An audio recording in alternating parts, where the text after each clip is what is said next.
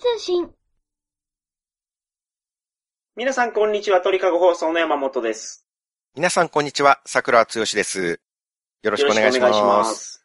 桜さん、婚約しました必勝法、過去出会い編について言いたいことがあるそうなんですが、桜通信を欠かさず聞いてくださっている方はご存知だと思うんですけれども、はい。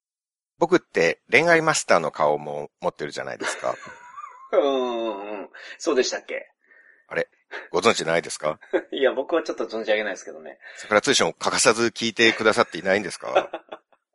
いや、聞いてるはずですけど。何回も僕、放送内でカミングアウトしてますよ。はいはいはいはい。まあそういう話はされてますね、何回か。恋愛マスターであると。自分で言ってるだけじゃないですよ。あ、そうなんです？自分で名乗ってるだけだったらただの自称じゃないですか。はい、そう思ってました。単なる自称の恋愛マスターって言いたいやつですよ。うん、確かに。でもそうじゃないんです。はい。僕は日本で唯一の恋愛 CEO の称号を持つ新見光彦さんが認めた3人の恋愛マスターのうちの1人なんです。はい。その、新見さんっていう方は、まずどういう方なんですか ?CEO? 日本でただ一人の恋愛 CEO の肩書きがある人ですね。新見さんは神崎雄生っていう別名も持ってます。神崎雄生ってなんか聞いたことあるような気するんですけど。ツイッターとインスタグラムでハンドルネーム神崎雄生はあ、はあはにしてますね。あ、なるほど。やっぱ聞いたことありますか？うん、うんなんか聞いたことあるような気がするんですけど。うん。山本さんぐらいの方でも聞いたことがあるいや、ごめんなさい、その。それだけ有名な方なんです。聞いたことあるような気がするだけで、その本当に聞いたことあるかどうかわかんないんですけど。有名な方なんですか？その、インスタとかで。フォロワーはもう3桁超えですよ。3桁？はい。あ、3桁？まあ、その数というよりは、SNS の方よりは、まあ、日本でただ一人の恋愛 CEO っていうところはいはいはい。あなるほど。ですね。注目すべきは。はい。その人に僕は認められてるんです。うん。それ何をして認められたんですか？なんか試験に受かったとか。僕はなんか、居酒屋で会って、居酒屋で？うん。たまたま？お話しして、はい。うんその時に言ってたんですか？僕が認めたのは3人しかいないと。言ってました。はあ、はあはあ、あと二人はゴージャス松野と野々村議員ですね。ちょよりにもよって。え野々村議員って、あの泣いてた人？会見の時に。あ、そうですね。あの、耳が聞こえないみたいにやってた。一躍有名になりましたね。はあ、なるほど。あ、その3人なんですか？そうです。うんうんうん。まあ、恋愛マスターは三人ですけど、恋愛 CEO はもう日本で一人だけですあ、よ。わかりました。はい。その、CEO はどうやって選ぶんですか？恋愛 CEO は。いい質問ですね。はい。ありがとうござい恋愛 CEO を誰が選ぶかっていうと、ます。うん。これは、この世界にただ一人と言われる、うん。恋愛マイスター兼恋愛チーフストレタジーオフィサーの パトリック・ガールフレンズ。パトリッックが。国ごとに一人だけ恋愛 CEO を認定するんです。パトリック・ガールフレンズって何それ？名前です？それもそうです役職あ、名前？はい。パトリック・ガールフレンズが国ごとに一人だけ恋愛 CEO を認定するんです。あ、その、パトリック・ガールフレンズっていうのは、その一人しかいないんですか？世界にただ一人だけ。ああ、そういうことか。ああ、そう、彼が選ぶんや。はいなるほど。はいはいはいはい。パトリック・ガールフレンズは知らないですか？知らないですね。何度か来日してると思います？よ。ああ、そうなんや。お忍びで何度か日本に来てますね。え、お忍びやったら知らんでしょうん。へりくつが上手くなりましたね。なかなかそうか。パトリック・ガールフレンズ知らないでよく山本さん、コーチの恋愛伝道師を名乗れますね。いや、僕名乗ってないけど。名乗ってないですけど、桜さんはとりあえず恋愛マスターですね。今のところは。そうで。すね。はいはいはい。僕はマスター。うん。まあそんな自他共に認める恋愛マスターである僕は、うん。これまでいろんな恋愛必勝法を桜通信で皆さんに伝授してきました。はい。最初は合コン必勝法から、うん。それから告白必勝法あ、りましたね。はい。結婚相手募集必勝法と、はい。僕が編み出した恋愛テクニックの数々を余すところなく公開してきました。うん、うん、それで、桜通信を聞いたおかげで彼女ができました。うん。結婚できました。うん。ずっと片思いだった憧れの先輩からまさかの逆告白。おー、なるほど。桜ストーンを購入してから人生が 180度変わりました。すいません、石売ってたんですか？というような、あそういう幸せ報告多数あ。ああ。いただいております。そう、報告があったんですね。桜さんの方には。はい。はい。で、そんな恋愛マスターの僕ですから、うん。当然僕自身の恋愛、これがうまくいかないわけないですよね。そうですね。マスターなんで。それがなくしてマスターの座を守れますかっていう話ですよ。はいはいはいはいはい。そこで今回は貴重な回になります。うん。僕が今の婚約者とどうやって出会ったか、はい。どういう経緯で知り合って、うん。どういう流れをたどって婚約に至ったのかっていうん。うことをうん。うん。うん。赤裸々に発表したいと思います。で、婚約者いらっしゃったんですね、桜さん。それはいますよ。ああ、そうですか。まあ、ちょっとショックを受ける人がうん。少なからずいるでしょうからねファン。の中にね。う。うんん、心苦しいんですけれども、はい。女性ファンの方は明日は会社休んでいいです。ああ、桜ロスが起こるから。うん。うん。推しメンが結婚を発表した時の気持ちってよくわかりますから、ああ。僕もどうマリコアナウンサーの結婚発表の時は2週間寝込みましたから、うん。うん。その有名な方なんですか？どうマリコさん。そうですね、うんテレ朝のアナウンサー、なるほど。しかも2週間も寝込んだんですうね。ん。うん。だから気持ちはわかります。はいはいはいはい。ご心痛はいかばかりかとうん。お察しします。うんまあ、女性ファンの皆さんにうんはショックな報告かもしれないですけれども、うん。はい。今回は一連の恋愛必勝法シリーズの締めくくりとして、はい。僕自身の成功体験をお話ししたいと思います。うんうんうんうん。マスターの体験談っていうのは、はい。若きパダワンの皆さんにとってもすごく勉強になると思うんですね。パタワン？パダワンっていうのはスターウォーズ用語で、はい。ジェダイの騎士の見習いみたいな 意味ですね。ああ、なるほど。はいはいはい。ジェダイマスターから教えを受けるうん。修行中の人たちああ、なるほど。がパダワンっていうんです、ねはいはいはいはい。まあ、若き恋愛パダワンのみんなのために、うん。マスターが成功体験をシェアするっていうのはとても意義のあることですね。うん、素晴らしい。確かに。確かに。だからぜひみんなにも僕の後に続いてほしいといううん。希望を込めて、はい。今回は出会い編ですね。うんうん僕と婚約者の彼女との馴れ初め、うん。はい。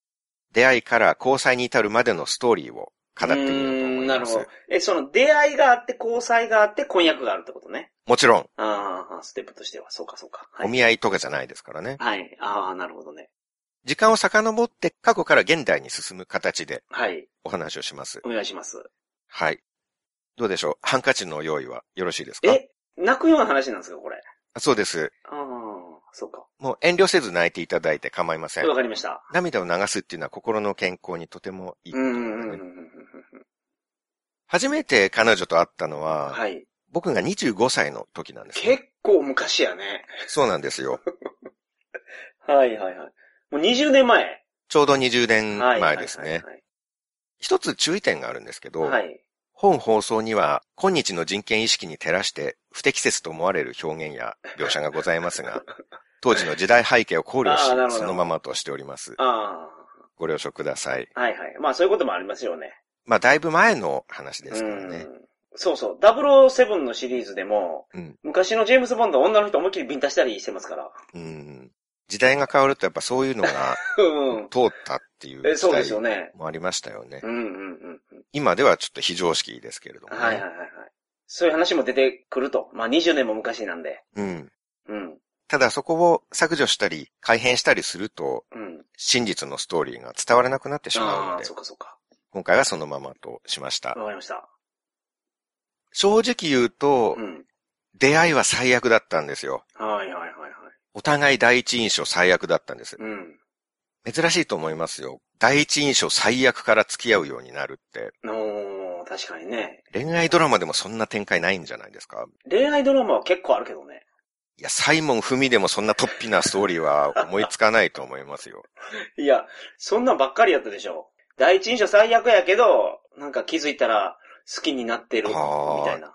好きになっちゃったの、みたいな感じ。じゃあこの僕の経験からそういう流れに、そういう話が広まったあ、桜さんがげ元祖なんですか？うん、僕の体験にインスピレーションを経てなんかそういうストーリーが広まったのかもしれないですけどね。なるほど。はいはいはいはい。僕25歳の時、うん商社マンやってたんですよ。商社マン？うん。初めて聞きましたけど。あ、山本さんにも今まで言ったことないですね、そういう。そうで。すね。初めて聞きました。はい。あんまり過去のことを語りたがらない男なんで、はあ、なるほど。初めて話すことがたくさんあるんですけれどうん、うん、もね。うん。六本木にオフィスがある会社で、はい。ある冬の朝なんですけど、うん。寝坊しちゃったんですね。はい。目覚まし時計気づかないうちに止めちゃったらしいんですよ。うんうんうんうんではっと起きて時計見たら、うん。30分ぐらい過ぎてて、その出社の時間に？家を出る時間をね、ああ、なるほど。やーべえ遅刻だうん。また鬼部長に大目玉だよって、ああ。すんごい焦って、はい。電車通勤だったんですね。うん、うん、うん。で地下鉄乗って、はい。六本木の駅で降りて、うん。会社まで猛ダッシュしたんですよ。はい。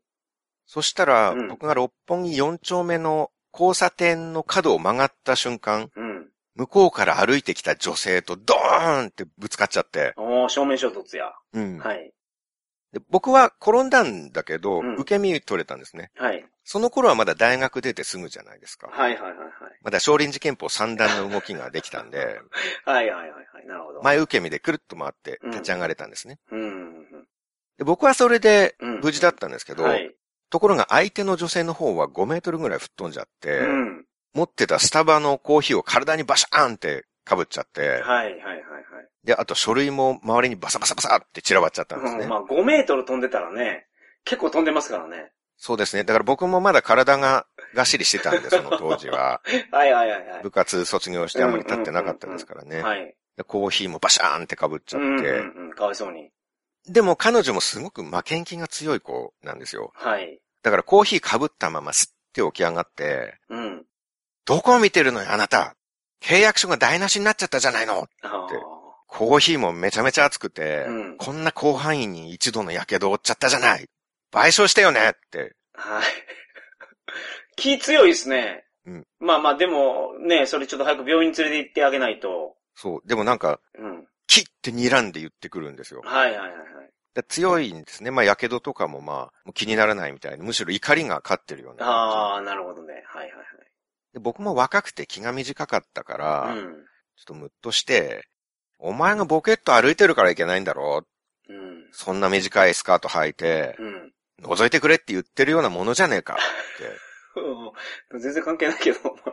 まあまあ、その目についたことを言ったんですね。思わず言い返したんですね、僕は。はいはいはいはいはい。そしたら、信じられない。うん。人にぶつかっておいてその言い草は何ようん。って、うん。うん。まだ突っかかってくるんです。はい。で、僕は、なんだよ、ぶつかってきたのはそっちだろうん。で、彼女が、違うわよ。あなたが急に飛び出してきたんじゃないのうん。どうせ寝坊でもしたんじゃないの朝からそんな汗だくになっちゃって。余裕のない男ってダサいわね。うん。なんだとこの生意気女って、はい。お互いすごい剣幕で言い争ったうん。確かに確かに。すごい似た展開の韓国ドラマを見たことありますけど。そうですか、うん。じゃあインスピレーション受けたのかな？だ から、あ あ、そうなのかな。はいはいはい。まあでも、さらに彼女がにじり寄ってきて、はい。ふんどうせあんたみたいな男、安月給の仕事してるんでしょとかうんうんうん。言い出したんですね。うんうんうん。そこで僕は、これはもう懲らしめてやろうと思って、はい。強引に唇を奪っちゃったんです。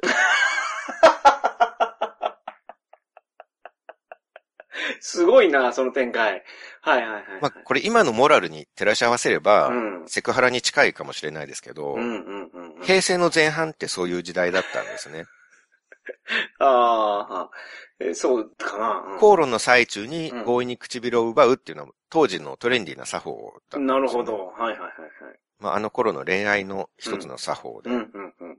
で、彼女は突然唇を奪われて、うんで、目を見開いてびっくりして、うん。うーん、って両手で僕をバタバタ叩いて、はいはいはいはい。逃れようとしたんですね。うんうん。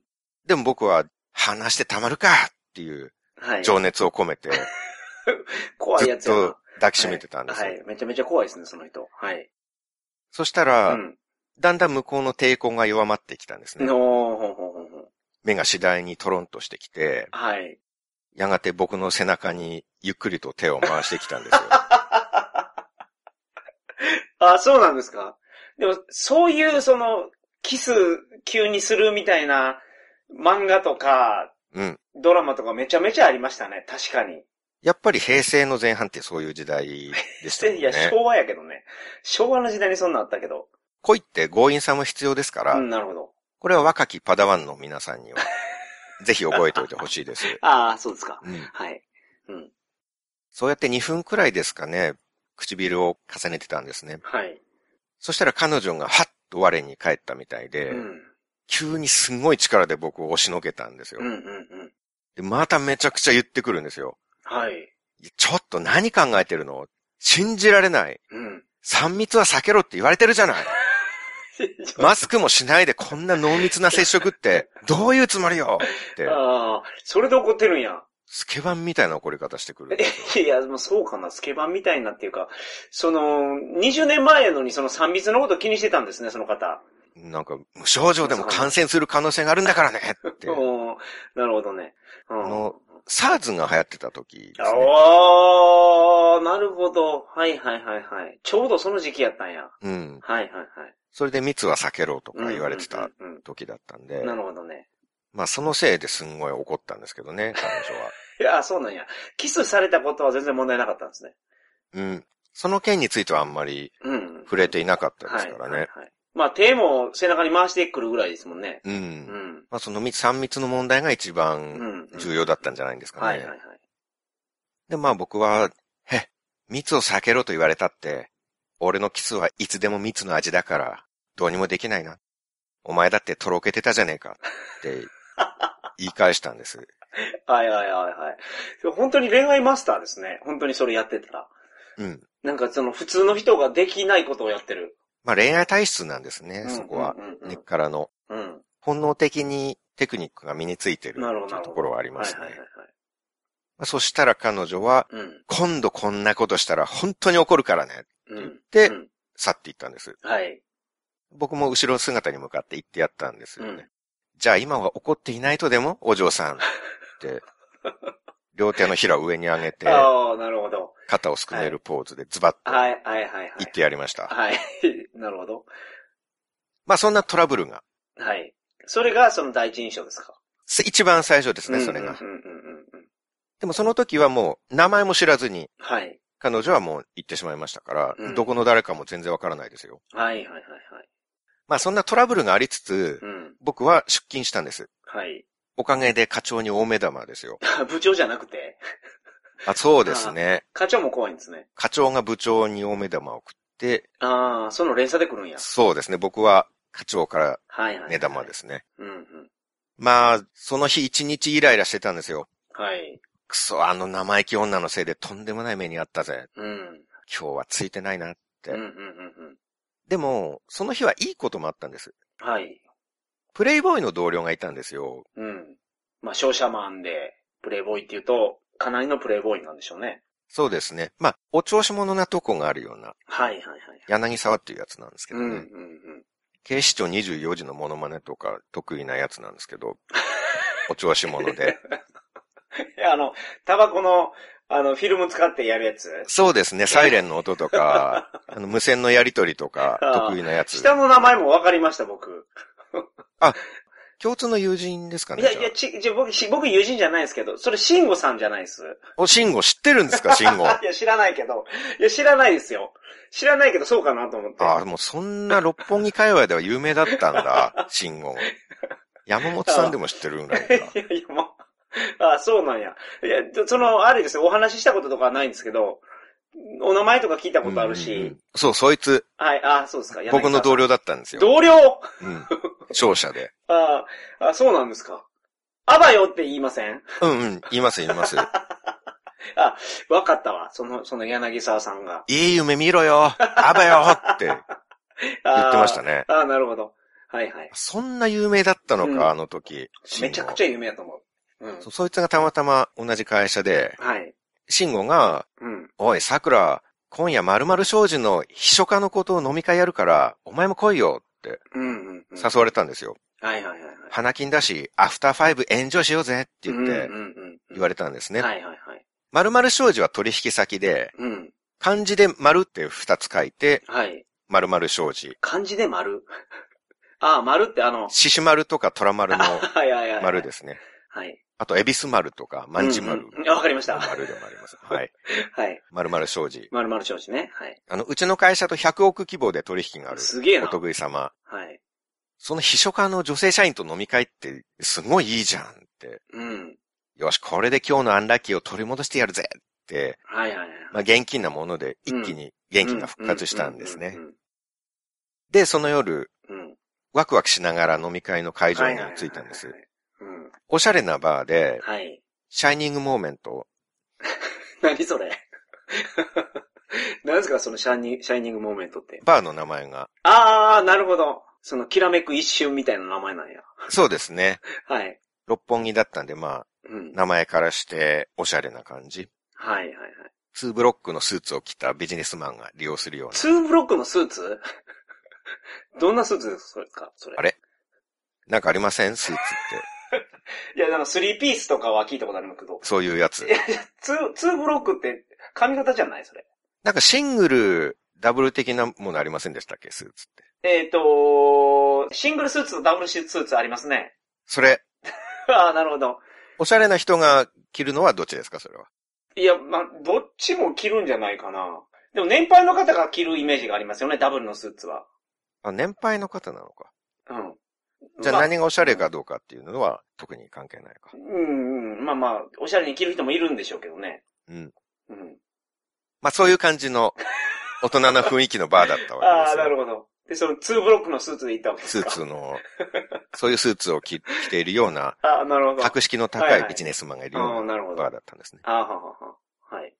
で、まあ店に入って、うんうんで、一緒に行ったプレイボーイ、まあ、シンゴが、はい。遅れてごめん、紹介するよ。こいつ、俺の同僚の桜って言って、うん。で、そこで、秘書家の女性たちと初めて顔を合わせたんですけど、はいはいはい。そのうち一人が急に立ち上がって、うん。僕の顔を指さして、あーって、うん。僕も、あーお前、ケイさんの生意気女 はい。はい。はい。誰だったと思います？で、もしかしてですけど、朝、ぶつかって5メートル吹き飛んでコーヒー被った女の子。そうなんですよ。うん。今朝曲がり角で激突して、うん。出会って1秒で濃厚接触したあの生意気女です。はいはいはい。こんな偶然ありえますか？ないですよね。なかなかないですよね、こんなのね。神様のいたずらかと思いました。うん、確かに。今朝の生意気女が、うん。あいつが〇〇商事の社員だったんですよ。うんうんうんうんうんこんな展開誰が予想できますか？うん。リスナーさんで予想できた人一人もいないと思いますよ。全員予想してたわ、それ。いや、事実は小説よりもきなりっていう、あ北川恵理子でもこんなドラマ書けないですよあ。で。も北川恵理子さんは書かないからね。出る方やから。どこの北川恵理子さんを言ってるのかいや、あれあれ。北川恵理子さんってあの、大悟と結婚した人じゃない？な。うーん。北川恵子ですね。ああ、そっちか。なるほど。北川景子さんね、そっちは。うん。うん、うん。あ北川恵理子さんっていう人は、その脚本家でいるんですか？脚本家ああ、ですね。失礼しました。ちょっと間違えてましたね。はい。はいはい。で、慎吾が、あれ？もしかしてお前たち知り合い？っうん、うん。って聞。くんですよ。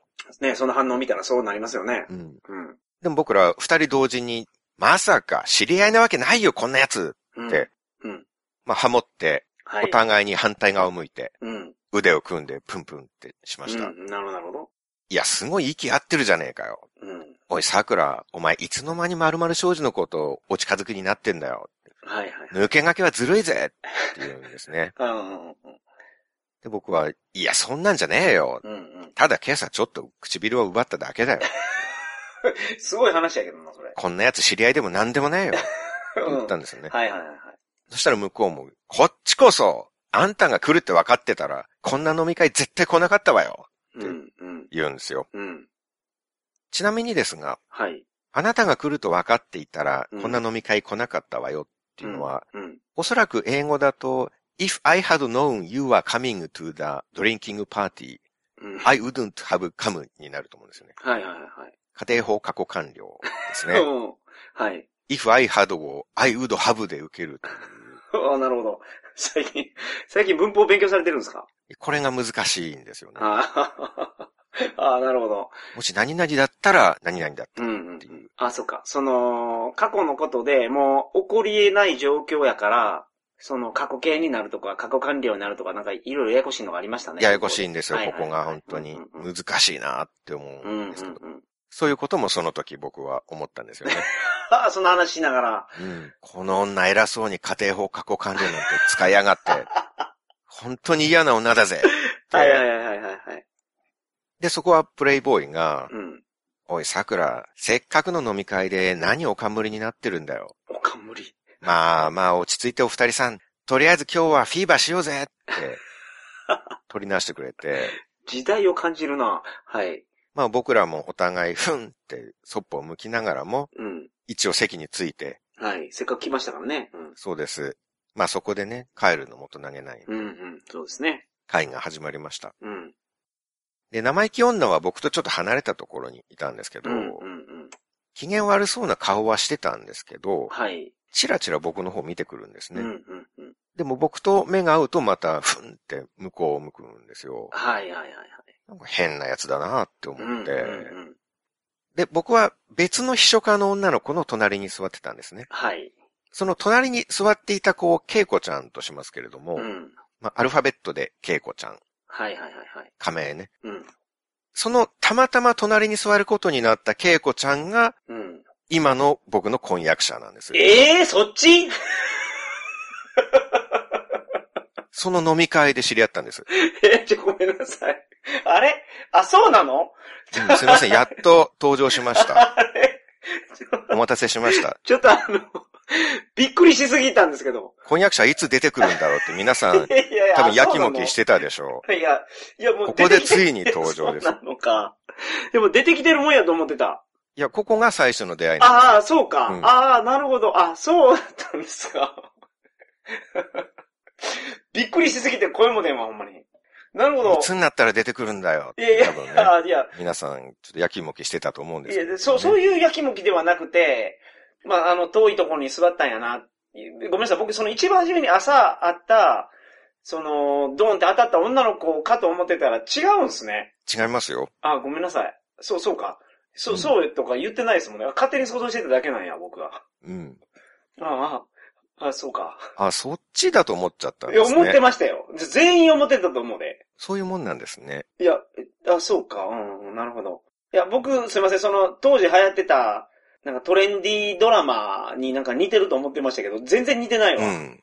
そうでしょ？勘違いし、勘違いしてただけでした、僕は。うん。うん。こんな展開、サイモン・フミでも書かないと思いますよ。はいはいはい。だから事実は小説よりきなりなんですよ。うんうんうん確かにね、確かに。うん。びっくりしました。なるほど。これが最初の出会いなんですよ。はいはいはいはい。だからかなり最悪な出会いだったんです。最悪でもないでしょ、それ。いやもう僕飲み会の最初に、うん。今朝生意気女の唇を奪ったってこと言っちゃってるんですよ。あー、なるほどね。はいはいはいはいはいはい。だから恵子ちゃんは僕が同僚に無理やりキスした最低男みたいなうん色眼鏡で見てくるんですよ。広めがねでもないけどね。事実なんですけどね、それ。はい。まああれはなんか不可抗力じゃないですか。いや、そうなんですかね。うん。完全な誤解なんですよ。あー、誤解かな。こっちもその恵子はあの生意気女の友達っていう、それだけで印象悪くて、うんうん。色眼鏡で見てたんですよね。はいはいはい。だからお互いいろいろ誤解してて、うん。それで第一印象最悪だったんです。あー、なるほど。これで第一印象最悪につながるんや。そう。んはいはいはい。で、ただ隣だったからいろいろ喋るじゃないですか。うんうん話してみると、うん。うん。結構稽古と僕共通点が多かったんですよね。はいはいはい。ザードのファンっていうこと。おー、なるほど。はい。あとカレーが好きっていうこと。はいはいはい。カレーを作るときに一味加えようとするやつってろくでもないよねっていう話ですごい意気投合。なるほど。したんですよああ、そこの意見も合うんですね。けいこちゃんは、その隠し味とか入れるタイプじゃないんや。うん。うん全く同じでしたね。はいはいはい。食品メーカーのプロが試行錯誤して作った味に、素人が一味加えて美味しくできると思って思い上がりも甚だしいよねって、はい。めちゃめちゃ盛り上がりました、そこで。うんうんうんで、時折唇を重ねたりもしてました。そこで？そうですね。あ、意気投合したんです、すごい。ああ、ああ。まあそういう時代やったのかな？その、意気投合したらキスするような。平成ってそういう時代だったそういう。時代ですか？ああ、なるほど。うんはいはい。20年前ですからね。うんうんうん。もうかなり前ですからね。My lips found hearts ですよ。どういう状況それ？My lips were on hers again. And I held her clothes, pressing my body against hers. っていう感じでしたね。ああ、なるほど。それもう、あの、隣に座って、なんか、ちょっと首を傾けてキスしてる感じじゃなくて、もう、ぎゅうぎゅう抱きしめながらやってますね。まあ気持ち的にもどんどん盛り上がっていきましたから。うんうんうんうんうん。まあ、今のはゲームの達人のジェイミー・マクレガーとマーガレット・バンダミアの描写したシーンですけれども、ね、なるほど。あの、イングリッシュアドベンチャー上級のね、そうですね。あの、家でのドリッピーの初級から始まって、最終的な上級まではい。行くと、そこまで行けますけど。うんうん。で、そしたら、うん。なぜか生意気女がうん。すごい不機嫌になって途中で帰っちゃったんですよ。うーん。生意気女は、あれか。朝、ぶつかった女の子のことですよね。そうです。は。い。うん、うん。私帰るからって言って、はい。いきなり出て行っちゃったんですよね。うん。それ、桜さんがものすごい恵子ちゃんとキスしてるから。うーん、わからないんですよ、それが。はいはいはいはいはい。でもなぜか僕を睨んでたんですよね、すごい。うんうんうんうん感じ悪いですよね、そういう空気読めない女子ってうん。ま。あ、空気読めないっていうか、まあ、なかなかその、みんなで飲み会に集まってんのに、桜さんと恵子ちゃんが空気読めてないですよね、その、キスしまくってるんでしょ、ずっと。平成ってそういう時代でしたか あ、そうなんや。ら。うん。ああ、なるほど。今の感覚で、だと、そうかそうかそうかまあそうですけど、うん当時、まあ20年前、はいはいはい。特に平成前半ですからね、うんうんうん。そうかそうか、そんな時代でしたっけ？そういう風景が街に溢れてましたよ。そう？うんそうでした？平成前半は。で、そしたら、うん。生意気女が、出てたと。あの、急にハンドバッグをテーブルにドーンって叩きつけて、はい。帰るからってう言って、ん。杖ついてひょこひょこ。杖ついて？はい。ごめんなさい、その、後から足される情報にいちいちびっくりするんですけど、それ、何、朝当たったので怪我してるんですか？なんか朝のうん、火傷がまだやば。治ってなかったみたいなんですよね。はいはいはいはい。そうかそうか。熱々のコーヒーが全身にかかってるんですもんね。うん。うん。片足がなんか、ギブスっていうんですか？え？で固まってて、おーよう飲み会行きましたね、それ。うん。なんかうまく歩けなくて段差で転んだりしてましたけど。ええかわいそうに。うん、だから僕もさすがにちょっと罪の意識を感じたんですね。うん、うん、うん、その包帯巻いて出ていく姿を見て。うん。はい。まあ、火傷したのは本人の不注意が一番の原因とはいえ、そうかな。ぶつかったっていうことでは僕にも少し責任があるんで、うん、うん、うん。治療費は無理でもコーヒー代くらいは弁償するべきだったかなって思ったんですね。なるほど。はい。なんか悪いことしちゃったなと思って、うん。で、急にこのまま帰ってほしくないっていううん。気持ちになったんです。うん、うん、うん。それで僕は生意気女を追いかけることにしたんですね。はい、はい。ケイコちゃんは？どうしたんですか？あ、稽古はまあ、うんその、そのままですよ。ああ、じゃあ、ちょっとあの子追いかけてくるから。あ、ちょっとごめんって言って、うん。なんか怪我してて心配だから、そこまで送ってくるねってうん、言って、うん、うん。なるほど、なるほど。ちょっとごめんねって言って。出かけたんですね。うん、うん。まあ僕は少し遅れて店を出たんです。はい。彼女はタクシーを拾って帰ろうとしてたんですけど、はい、はい、はい、はい。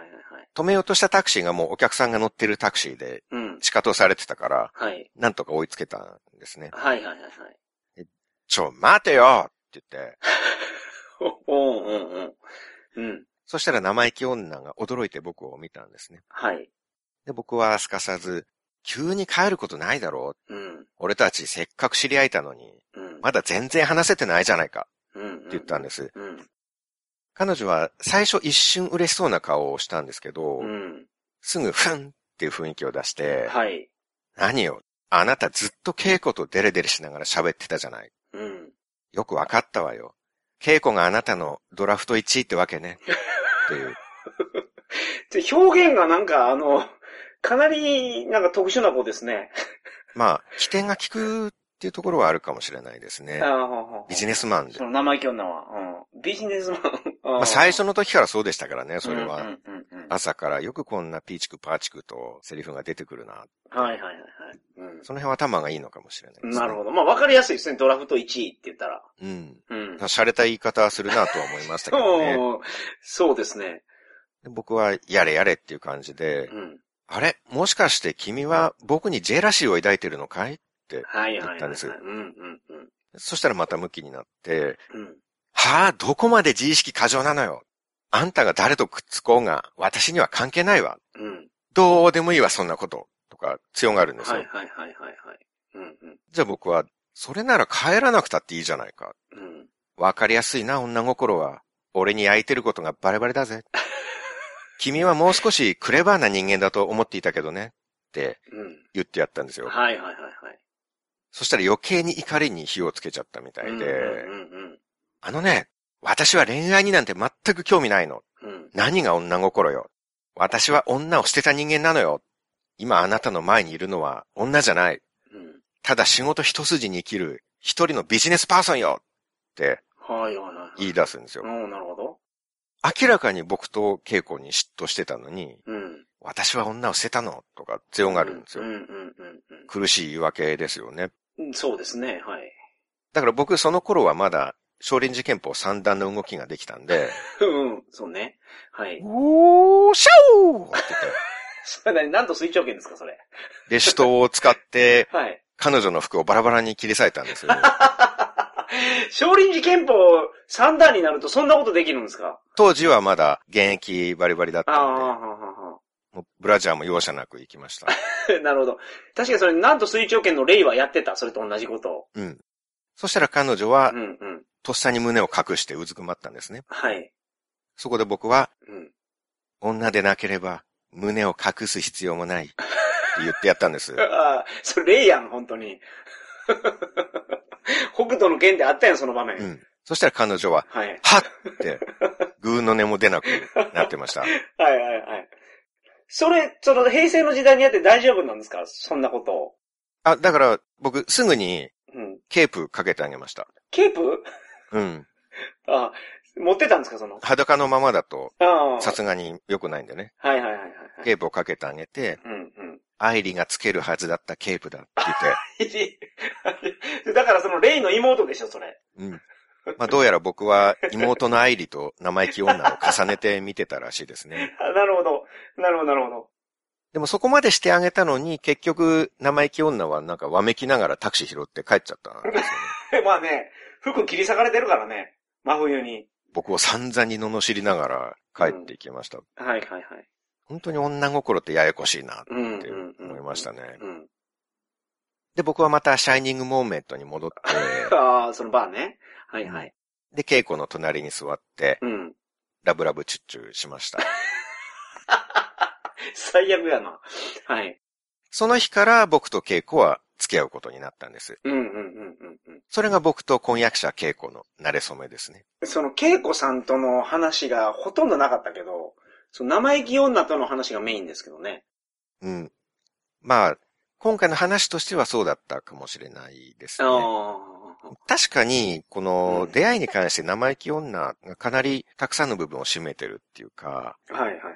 かなり奇跡の偶然が重なった部分があるんですよね。うん。もし僕が朝生意気女とぶつからなかったら、うん。稽古とは出会えていなかったかもしれないわけですから。そうなんですかだって、その、柳沢さんが、その飲み会セッティングしてくれたんでしょ？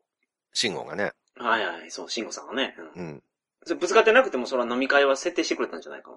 でも、生意気女が、うん。ふんって言って、僕からちょっと離れた席に座ったから、はい。それで僕は稽古と隣になれたわけですよ。なるほど。生意気女が僕の隣に普通に座ってたら、うんうん。稽古と意気投合することもなかったと思うんですよね。確かにね。うん。隣同士じゃなかったらね。そうん。う。そういう点では、まあ、偶然に偶然が重なったっていう。なるほど。あああの朝の事故がなければ、まあ、稽古と付き合うっていうこともなかったと思うんですよねそこからしばらくは順調に交際を重ねました。はい。一つのミックスジュースをハート型ストローで一緒に飲んだり、あとデートの帰りに、一回バイバイって言って別れてうん。う、ん。しばらく歩いてから振り返ったら、稽古がずっとこっちを見てて、うん。で僕が振り向いたのを見て、稽古が一目散に走ってきて、うん。で、僕は稽古をガシッと受け止めて、うん。ぐるぐるぐるぐるって回して、ああ、はいはい。ジャイアントスイングじゃないですよね。うん。あの、抱き、抱きしめて。抱きしめたまま、ああ、なるほど。ぐるぐるぐるぐるって。ああ、なるほど。では、失礼しました。そうですか。はい。それでは皆さんまた再来週。さよなら。さよなら。